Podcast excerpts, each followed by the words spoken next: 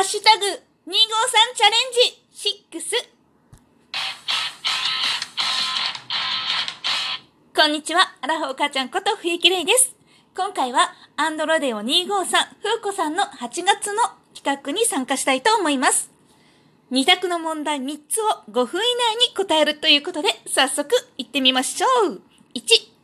花火はどちら派 ?A、手持ち花火。B、打ち上げ花火。これは B の打ち上げ花火です。これね、たくさん理由があるんだけれども、これ喋ってると5分終わっちゃうので、ま、何個かね。1個は、ま、手持ちの花火ってさ、線香花火とかね、なんかこう、すごく儚げでね、いいなって思うけれども、あれ最近さ、あんまり落ちないんだよね。花火の性能が上がってきてるのか、何なのかちょっとわかんないけれども、昔はさ、こう触、持ってね、ちょっとでも揺れるとポトッと落ちたと思うの。ほんちょっと風が吹いてもダメだったし、ほんのちょっと手がぶれてもダメだったはずなのね。でも最近の線香花火って、こうピッてつけて、多少ちょっと動いても、小さな子供でも落ちないようにできてるんだよね。そこがちょっと残念だなと思って、それからね、あと手持ちの花火っていうのは、こうバーって火が出るやつね。あれはさ、こうブワーって振って、こうなんか8の字書いたりとか、なんかちょっと自分の名前書いてみたりとか、くるくる回してみたりとかしてさ、この光の残像を楽しむのが結構楽しいしかったと思うんだけれども、あれさ、40過ぎたおばちゃんがさ、わーとかやってたらアホじゃん？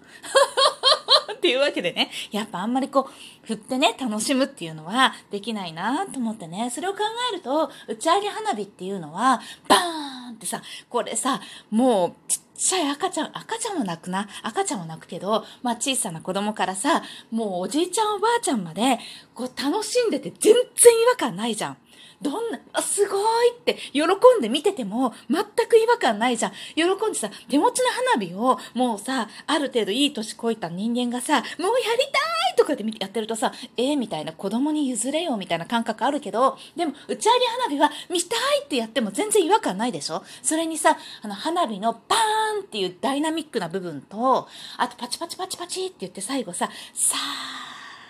と火の粉が降って消えていく、なんかわびしさっていうかさ、花火の風流な部分っていうのがもう全部堪能できるのが、もう打ち上げ花火かなと思うのでね、私は打ち上げ花火の方が好きです。そして二つ目、どちらか一つ磨けるなら、歌唱力は語学力っていうことでね、これはね、そうだ、嬉しいんだ、生きる喜び、たとえ胸の傷が歌唱力よ。歌唱力が欲しいだってね、これ子供のね、小さい頃に歌を歌うわけよ。いろんな子守歌とかなんとかとかいろいろ歌ってくるの。下手なのは分かってるの。壊滅的音楽音痴私普段ずーっと言ってた配信とかもしてるんだけれども、歌が下手なのは、もう歌っていうかもう全てがね、音楽的なものが全てダメなのは分かってるんだけれども、子供にはね、歌を聴かせましょう。それから読み聞かせをしましょう。下手でもいいんですって言われるわけ。で、下手でもいいっても限度があるよなと思いながら、ずーっとね、歌ってきて、アンパンマンの歌たち結構好きで、オープニングのアンパンマンマーチをね、あれはいい歌だなと思ってちっちゃい頃からこう聞かせてるんだけど、まあもちろん CD でね、私もよく歌うのよ。寝る前に歌ってとか言われてさ、歌ってるんだけど、ある時ね、ある時、ある時、子供が成長してからよ、アンパンマンの歌をオープニングでガーって歌ってるじゃん。で、歌詞がさ、なんとなくわかるようになってきた年齢よね。ふっと子供が言うわけ。ああ、お母さんが歌ってた歌って、アンパンマンの歌だったんだ。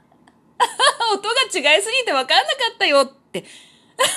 みんなして言うんだよね。もうさ、ほんと分かってたけど、そこまでみたいなね。でも10年ぐらいアンパンマンの歌をね、歌い続けてめっちゃ練習したわけ。それがさっきの、さっきのワンフレーズ。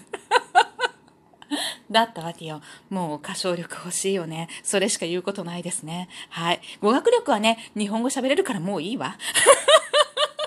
そして3つ目。ライブの新、新機能で欲しいのは A、エコースイッチ。B、画像共有。これは画像共有ですね。エコースイッチっていうのはさ、別にあってもなくてもいいんじゃない？みたいな。